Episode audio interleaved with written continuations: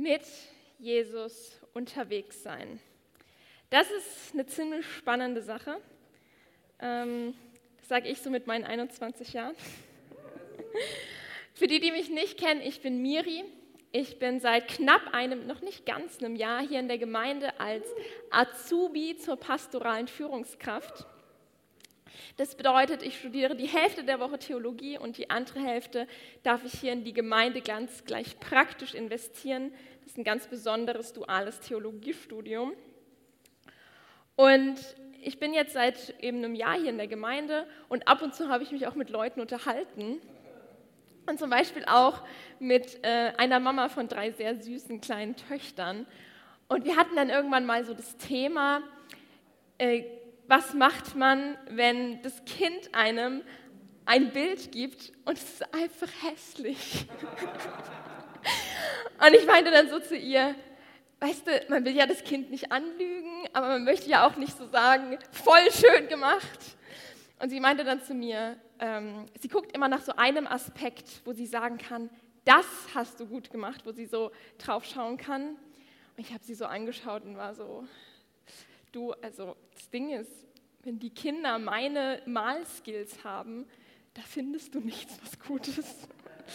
Und deswegen dachte ich, ich bringe euch heute mal ein Bild mit. Das habe ich selbst gemalt.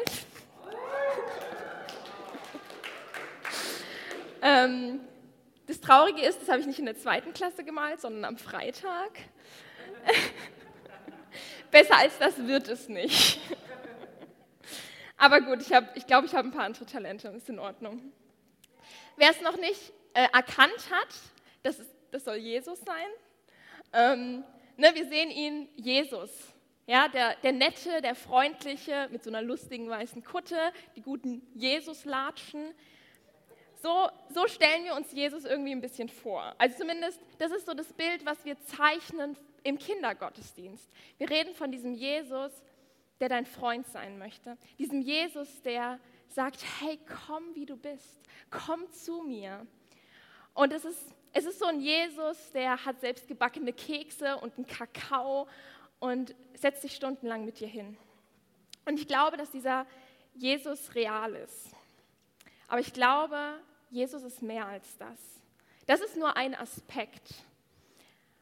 Aber es gibt noch einen anderen. Zum Beispiel, also es gibt noch viele andere, aber heute möchte ich auf einen eingehen. Und zwar in Matthäus 16 finden wir die Verse, er aber wandte sich um und sprach zu Petrus, Geh hinter mich, Satan. Du bist mir ein Anstoß, denn du sinnst nicht auf das, was Gottes, sondern auf das, was der Menschen ist. Dann sprach Jesus zu seinen Jüngern, wenn jemand mir nachkommen will, verleugne er sich selbst und nehme sein Kreuz auf und folge mir nach. Denn wer sein Leben retten will, wird es verlieren. Wer aber sein Leben verliert um meinetwillen, wird es finden. Das klingt nicht mehr so viel nach Keksen und Kakao. Das ist ein Jesus, an dem deutlich mehr Menschen Anstoß finden könnten. Weil es nicht mehr ganz so, es ist nicht mehr nur dieser freundliche, dieser, ach ja, alles ist gut, komm, wir reden noch drei Stunden, sondern es ist auf einmal ein Jesus, der etwas fordert. Aber auch das ist Jesus. Das, das macht den anderen Jesus nicht weniger oder nicht kleiner, aber das gehört auch dazu. Ein Jesus, der ehrlich ist, ein Jesus, der direkt ist und kein Blatt vor den Mund nimmt. Und er staucht hier den Petrus ziemlich zusammen. Und wenn man den Kontext nicht kennt, wirkt es vielleicht ein bisschen krass. Und deswegen möchte ich euch kurz erklären, was passiert war. Und zwar in den Versen vorher fängt Jesus an, zum ersten Mal so richtig darüber zu reden, was ihm bevorsteht. Er fängt davon an zu reden, dass er nach Jerusalem gehen wird und was für ein Leid ihm bevorsteht und dass er getötet werden wird. Und in Vers 22 lesen wir dann, und Petrus nahm ihn beiseite und fing an, ihn zu tadeln, indem er sagt, Gott behüte dich, Herr. Dies wird dir keinesfalls widerfahren. Ich finde es erstmal witzig, so die Vorstellung, äh, Petrus geht so zu Jesus hin, nimmt ihn so beiseite. Ja, vier Augengespräch, wenn man früher zu Hause was ausgefressen hat. Petrus setzt sich erstmal mit ihm hin. Also Jesus, so kannst du nicht reden. Ähm, Es, also ich finde es ein bisschen witzig, diesen Aspekt, Petrus tadelt Jesus. Aber ich glaube, das, was Petrus eigentliche Intention ist, zu sagen, hey, ich sehe diesen Jesus, ich sehe all die großen, tollen Dinge, die er getan hat. Es ist unmöglich, dass ihm dieses Leid widerfährt. Absolut unmöglich, weil ich habe doch gesehen, was Jesus alles getan hat, wie viele Menschen er geheilt hat, wie er mein eigenes Leben verändert hat. Es ist unmöglich, dass ihm das Leid, wovon er gerade redet, widerfahren wird. Und Petrus, das ist so seine erste Reaktion, so dieses Nein, auf gar keinen Fall. Er setzt sich nicht erst ruhig hin und schreibt erst mal eine Pro- und Kontraliste an, überlegt sich so, wie hätte das Jesus noch meinen können, schaut sich die unterschiedlichen Perspektiven an. Nee, er hat diese eine Perspektive und für ihn ist ganz klar, Jesus wird es nicht ertragen müssen, weil eben er ihn kennt.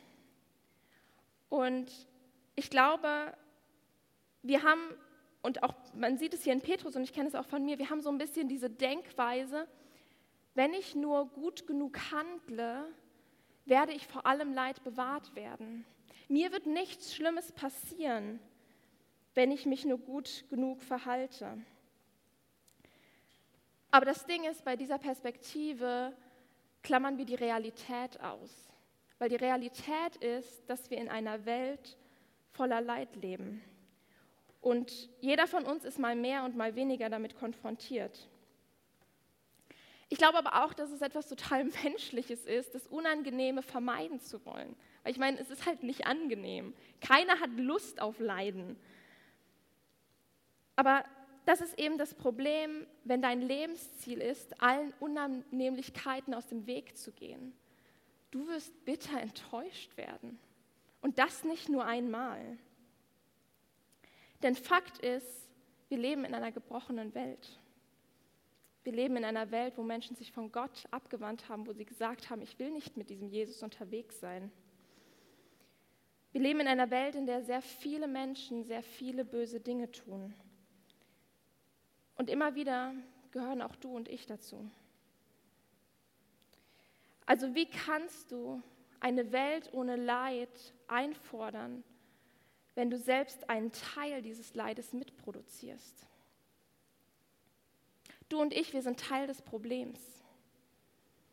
Und vielleicht denkst du dir jetzt, ja, nee, eigentlich nicht. Ich betrüge meinen Ehepartner nicht. Ich, ich hinterziehe auch keine Steuern.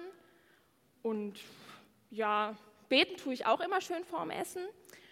Und sonst, also wenn ich mir so die zehn Gebote anschaue, die, die halte ich schon eigentlich alle ein. Dann frage ich dich, woher kommt dein T-Shirt? Woher kommt dein Smartphone oder das Auto, in dem du heute hergefahren bist? Ist dir bewusst, dass das Leben, das du führst, du führen kannst, weil auf der anderen Seite der Welt Menschen hart dafür schuften und leiden? Ich will, ich will gar nicht zu politisch werden, aber ein Grund dafür, dass du das Leben, diesen Wohlstand, den du hast, führen kannst, ist, weil andere Menschen ausgebeutet werden. Du denkst, du bist unschuldig? Sorry, das ist unmöglich. Keiner von uns ist unschuldig. Und es ist eine Perspektive, die uns in unserer sehr humanistisch geprägten Gesellschaft vorherrscht, zu sagen, ja, der Mensch ist doch eigentlich gut. Das ist unsere Perspektive, an die wir oft glauben. Der Mensch ist gut. Doch das ist er nicht. Der Mensch ist nicht gut, nicht von sich allein, weder du noch ich. Doch, doch das ist so was in unseren Köpfen drin ist. Das ist das, was geprägt wird. Und da kommen wir auch zurück zum Text, wo es eben heißt, denn du sinnst nicht auf das, was Gott ist, sondern auf das, was der Menschen ist. Jesus erinnert Petrus hier daran, du siehst deine Perspektive, du siehst so viel, aber es ist eigentlich so viel. Und Jesus weiß um die göttliche Perspektive. Er weiß, es ist notwendig, dass ich leide. Jesus weiß, es ist notwendig, dass ich ans Kreuz gehe. Und das, was Petrus nicht im Kopf hat, ist auch, dass Jesus weiß, dass er das ertragen kann. Jesus kann seinen Tod am Kreuz ertragen. Und das ist, hier finden wir die erste versteckte Aufforderung von Jesus, der sagt, öffne deinen Blick. Lass dich verändern. Werde dir bewusst, dass es mehr gibt als diesen Abschnitt, den du jetzt gerade siehst. Und folge nicht wie Petrus deiner ersten natürlichen Reaktion, sondern verändere sie. Lass dich verändern. Und vielleicht wurde dir dein Leben lang erzählt, dass der Mensch im Grunde von sich aus gut ist. Dann ist es Zeit, dass du auch diese Perspektive veränderst. Ich will dich heute dazu herausfordern, den Mut zu haben, Gedankenmuster zu, zu durchbrechen und einige dieser Gedankenmuster möchte ich heute Morgen mit uns zusammen durchbrechen. Wer ist dabei? Yes. Und das erste habe ich schon ein bisschen am Anfang angesprochen. Es geht um Jesus, um unser Bild, was wir von Jesus haben. Und auch vor zwei Wochen hat unser lieber Pastor Manu diese Predigtserie gestartet mit Jesus unterwegs.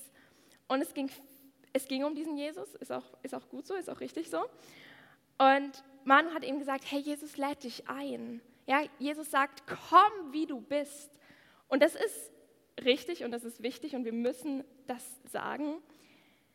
Aber Jesus sagt, komm, wie du bist.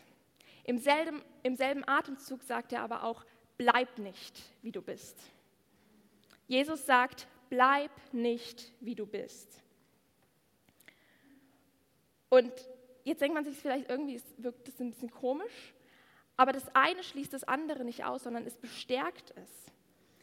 Aber hier kommt es zur Verwirrung, weil es ist so ein bisschen dieses, Gott kann mich ja nicht lieben, wenn er will, dass, er mich, dass ich mich verändere.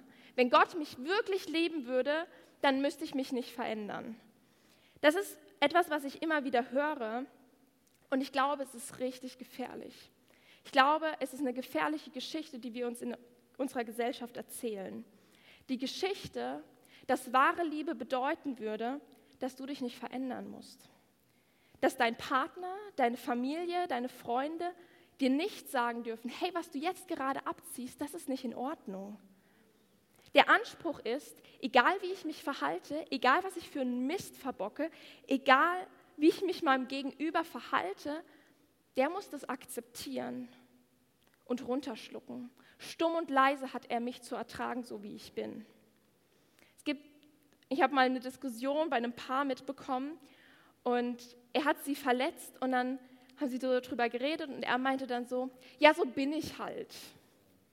Und ich dachte mir so, das ist keine Ausrede. Du kannst deine Frau nicht verletzen und dann sagen, ja, so bin ich halt. Musst du schon mit klarkommen. Nee, du musst dich verändern, dass du aufhörst, deine Frau zu verletzen. Wie wär's denn damit?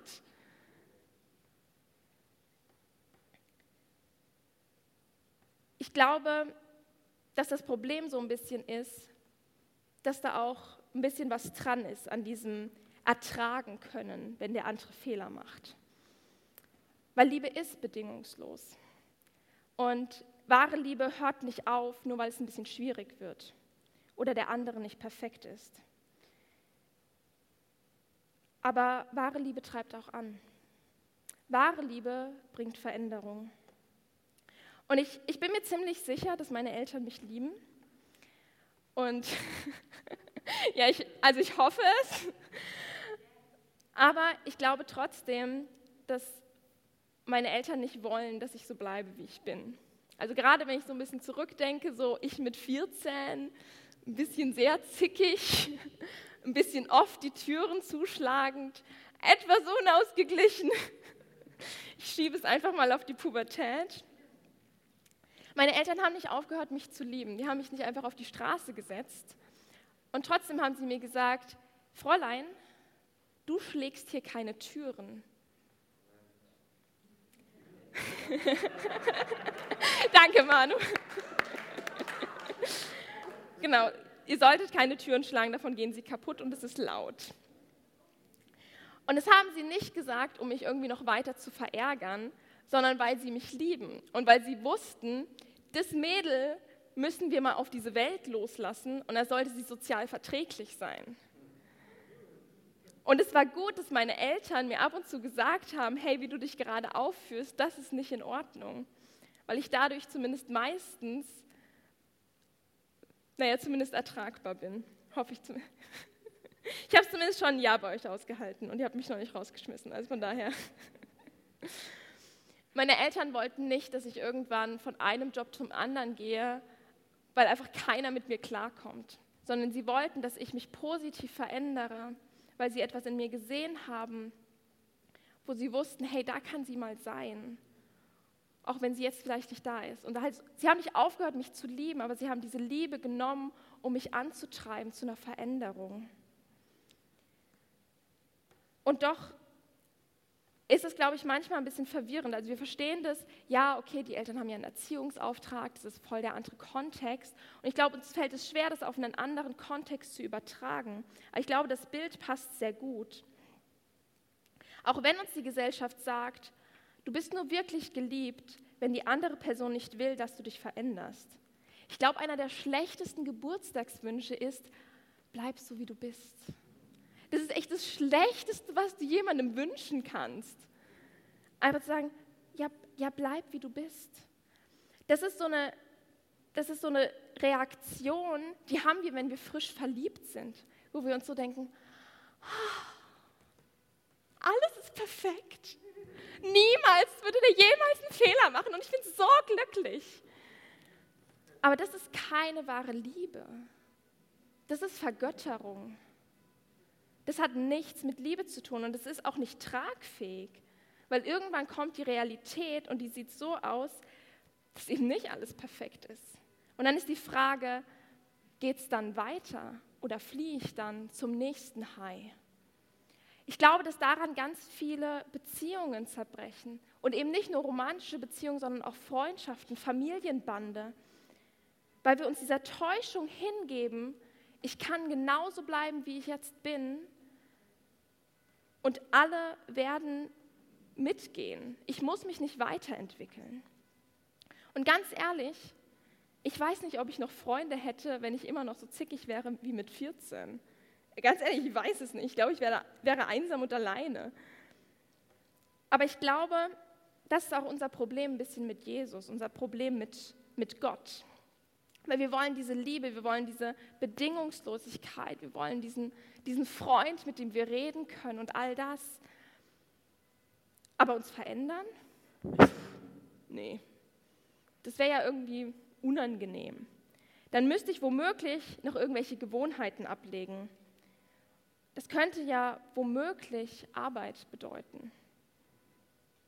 Vielleicht sogar noch mehr Arbeit, als Sonntag früh in den Gottesdienst zu gehen. Vielleicht sogar mehr Arbeit, als ab und zu meine Bibel aufzuschlagen. Vielleicht würde Jesus nachfolgen ja bedeuten, dass ich mich meinen Charakterschwächen stellen muss. Und wer will sich schon eingestehen, dass er welche hat? Aber nur erst dann wird wahre Liebe sichtbar. Denn Gottes Liebe, was die einzig wahre Liebe ist, die uns bedingungslos umgibt und uns dennoch dazu anschiebt, uns zu verändern. Es ist nicht nur das eine, nicht nur das Anschieben, nicht nur das Drücken, sondern das Lieben und Drücken. Es ist, es ist Lieben und es ist Schieben. Es gehört zusammen, es ist eine Einheit. Denn, denn Gott, der weiß, wer wir sein sollen. Gott weiß so, hey, da, da soll sie mal hin, da soll er mal hin.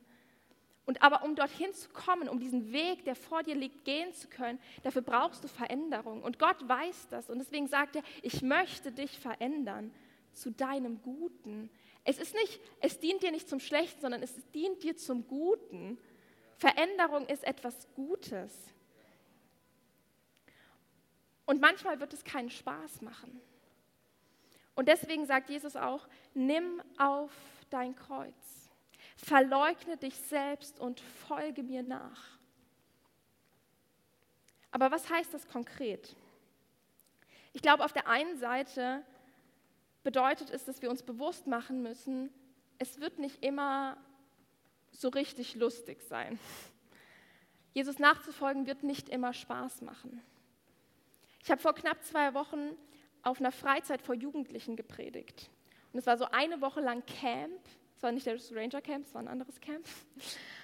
Und ich habe dann, ich hatte den letzten Abend, ich hatte den letzten Abend Input.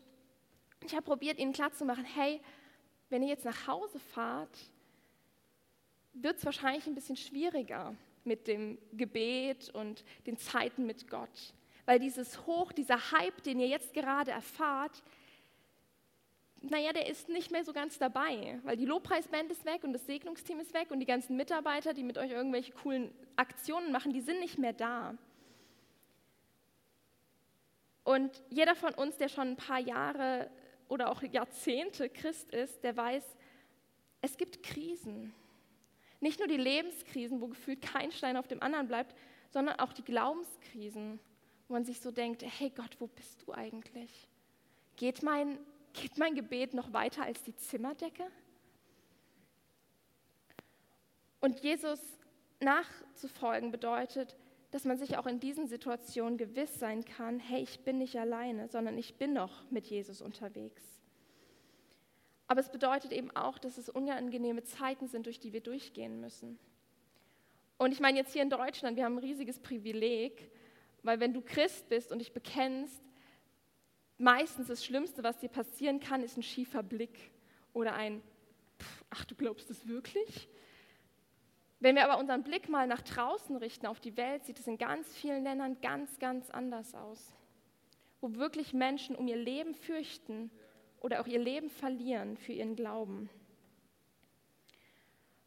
Und es ist echt, ich kann es nicht oft genug betonen, es ist ein unfassbares Privileg, dass wir hier so zusammensitzen dürfen. Dieser Moment jetzt gerade ist unfassbar kostbar, dass wir hier zusammen einfach Gott anbeten dürfen. Und vielleicht fühlst du dich von diesem Bibeltext nicht so richtig konfrontiert, weil du dir denkst, ja, ich habe ein bisschen Glück gehabt. Ich lebe in Deutschland, ich darf, ich darf meinen Glauben ganz frei leben. Dann will ich dir sagen, dieser Bibeltext betrifft dich trotzdem. Und zwar glaube ich, dass der Text nicht nur davon spricht, dass Leben nicht immer einfach ist. Ich glaube, da ist noch ein ganz großer anderer Aspekt, in den ich euch jetzt mit reinnehmen möchte, weil ich sonst glaube, dass wir was verpassen in der Tiefe dieses Textes. Und zwar sagt diese Stelle auch, du brauchst Veränderung, um das, was vor dir liegt, meistern zu können.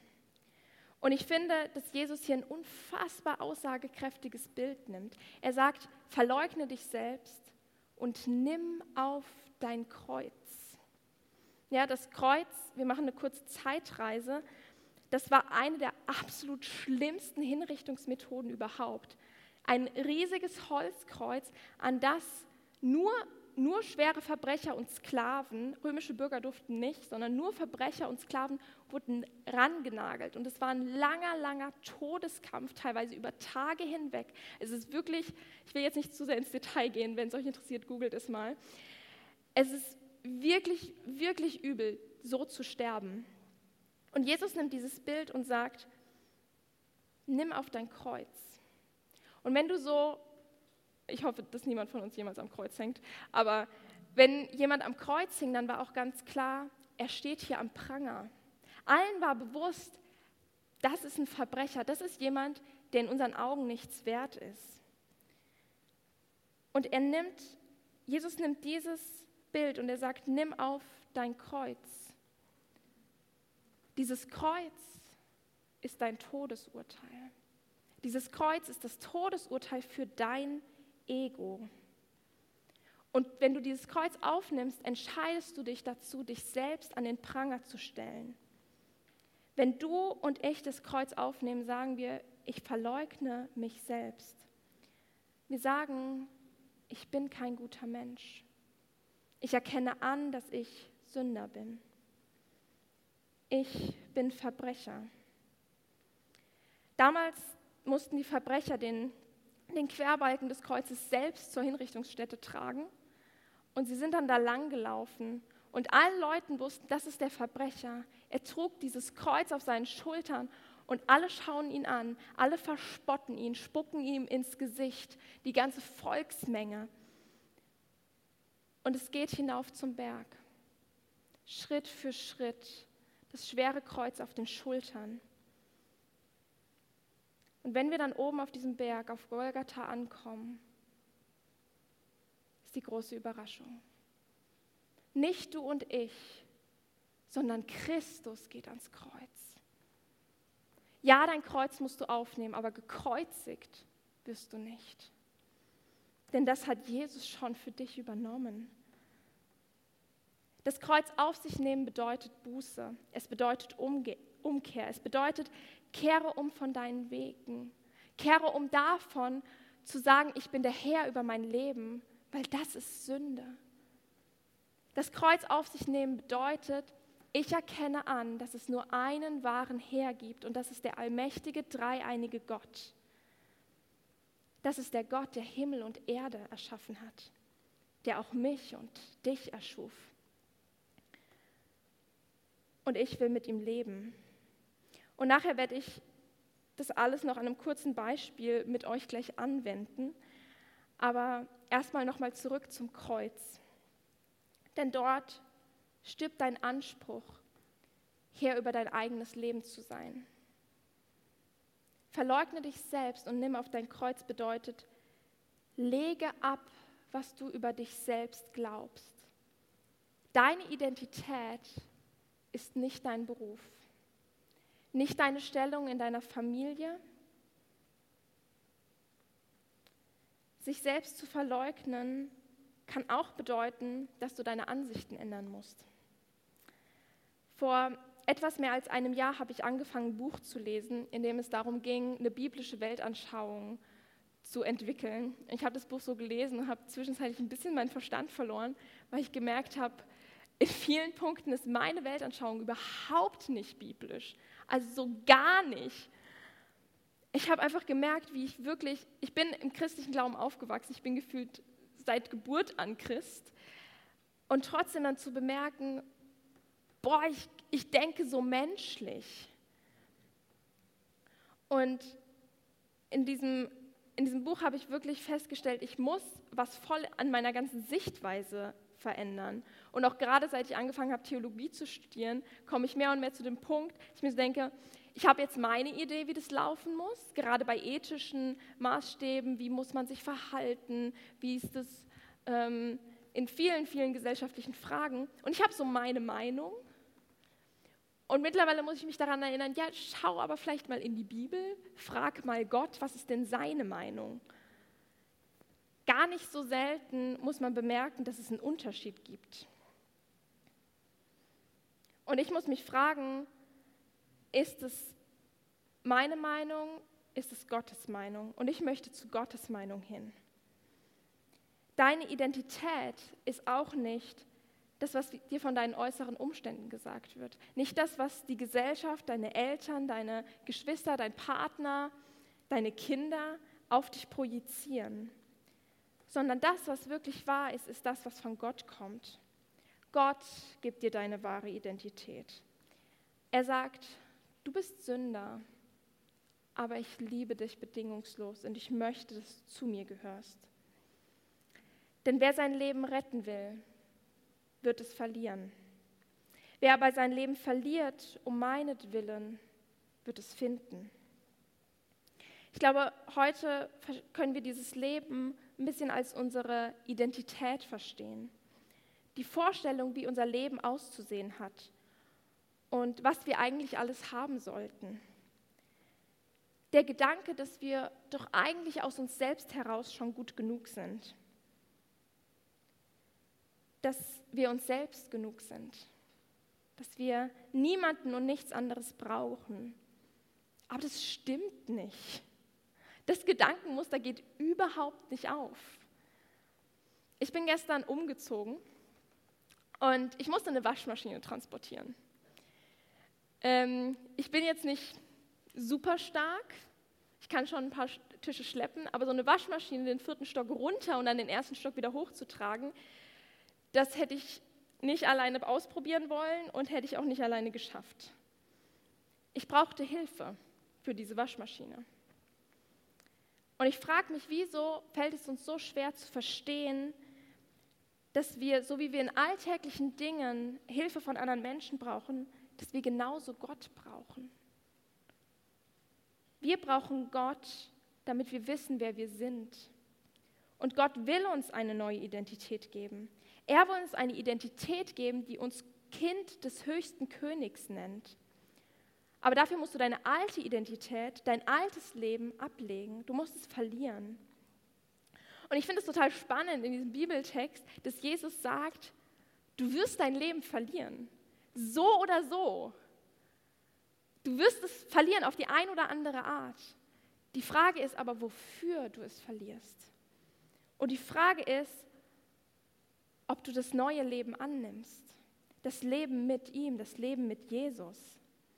Weil die Einladung an dich steht, sei mit Jesus unterwegs.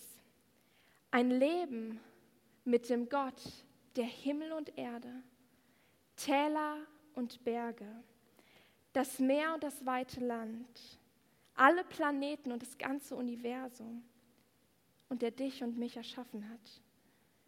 Dieser Gott möchte mit dir unterwegs sein. Er möchte, dass du mit ihm unterwegs bist. Er ist daran interessiert, wie dein Leben aussieht. Er möchte dein Leben verändern. Nicht erst in 20, 30, 40, 50 Jahren, sondern jetzt, heute, hier. Und egal, ob du heute zum ersten Mal hier bist, egal, ob du heute zum ersten Mal was von diesem Jesus hörst oder vielleicht schon seit 40 Jahren Christ bist, ich glaube, auch heute will Jesus mit dir unterwegs sein. Auch heute will er zu dir sagen, ich bin hier und ich bin mit dir. Es endet nicht nach zehn Jahren mit Jesus unterwegs zu sein, sondern es ist ein lebenslanger Prozess. Und auch heute fordert dich Jesus auf, tu Buße. Er fordert dich auf, dein Leben anzuschauen und ihn zu fragen, Herr, wo habe ich falsch gehandelt? Wo habe ich mich anstatt dich hingesetzt? Und ich, ich möchte euch jetzt da jetzt noch kurz mit reinnehmen. Ich hatte das ja vorhin gesagt, dass ich noch ein kleines Beispiel mit euch machen möchte. Deswegen würde ich euch jetzt einfach einladen, kurz die Augen zu schließen und euch bildlich da hinein zu versetzen in diesen, in diesen Kreuzesweg. Stellt euch vor, wie ihr das Kreuz aufnehmt. Schwere Holz auf euren Schultern und ihr fangt an, einen Schritt nach dem anderen zu tun. Und ihr schaut euch um, die Menschen am Straßenrand. Schau dir die Gesichter an. Musst du jemanden um Verzeihung bitten? Musst du selbst jemandem verzeihen? Wem musst du sagen, dass du ihn seit Wochen angelogen hast? Oder hast du vielleicht die ganze Zeit dich selbst betrogen? Hast du Gott belogen?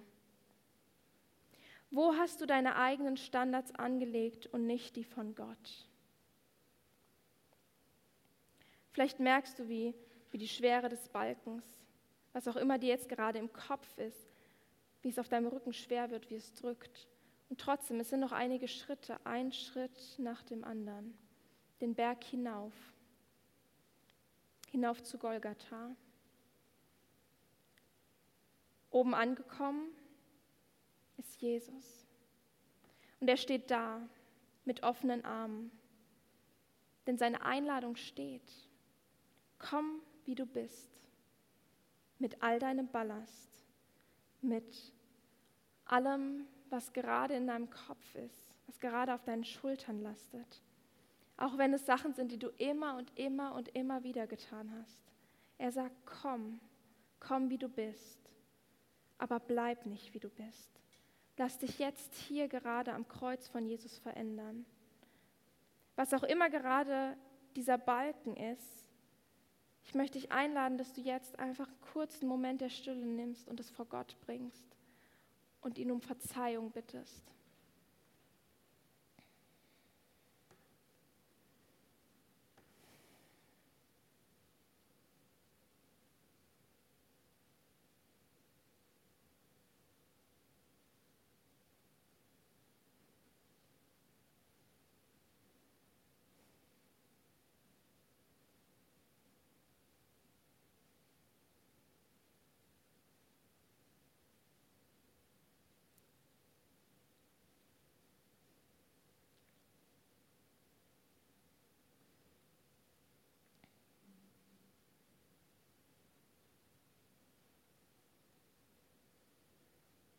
Die Einladung, ihr dürft eure Augen wieder aufmachen, wenn ihr soweit seid.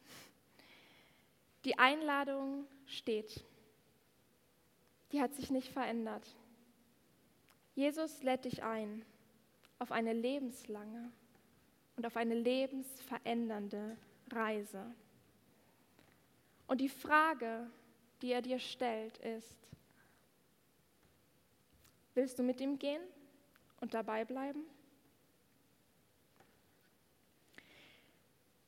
Herr Jesus Christus, ich danke dir dafür, dass du uns einlädst, dass dein Kreuz keine, keine Zugangsbeschränkungen hat, sondern dass wir zu dir kommen dürfen mit all dem Ballast, mit allem, was wir, ja, was wir so in unserem Leben verbocken, mit all, den, mit all unseren Sünden und dass du dafür ans Kreuz gegangen bist. Herr, ich danke dir, dass du, dass du sagst, nichts, nicht, nichts ist zu schlimm für mich, dass ich es dir nicht vergeben könnte. Herr, ich danke dir dafür, dass du uns vergibst, dass du uns immer wieder vergibst und uns mit deiner bedingungslosen Liebe einhüllst. Dass du uns nicht nur antreibst, sondern dass du uns auch liebst, dabei unfassbar und dass wir sehen dürfen, wie groß und wie gut du bist. Herr, ich bitte dich, dass du heute hier in diesem Saal Leben veränderst. Dass wir spüren dürfen, dass du da bist, dass du real bist und dass du jetzt, jetzt in diesem Moment wenn da Herzen sind, die noch überführt werden, werden müssen, dass du sie überführst. Dass du mit deinem kostbaren Blut uns reinwäscht. Herr, ich bete, dass du, dass dieser Tag nicht nur einer von vielen wird, sondern dass dieser Tag ein Stichtag ist, wo wir neu zu dir umkehren, wo wir neu verstehen, was es bedeutet, unser Kreuz auf uns zu nehmen und Herr, ich bitte dich, dass du uns hilfst, dieses Kreuz zu tragen, wenn es zu schwer wird. Dass du uns hilfst dort, wo wir nicht weiterkommen. Und dass du uns deine Gnade erweist, immer und immer wieder. Herr, ich danke dir für deine Liebe, deine Gnade und dein Opfer am Kreuz. Und ich bitte dich, dass du, dass du Veränderung bringst. Herr, ich preise dich, ich preise deinen Namen. Und ich kann es nicht erwarten, mit dir unterwegs zu sein. Und ich bete, dass, dass jeder in diesem Saal erleben darf, was es heißt, mit dir unterwegs zu sein.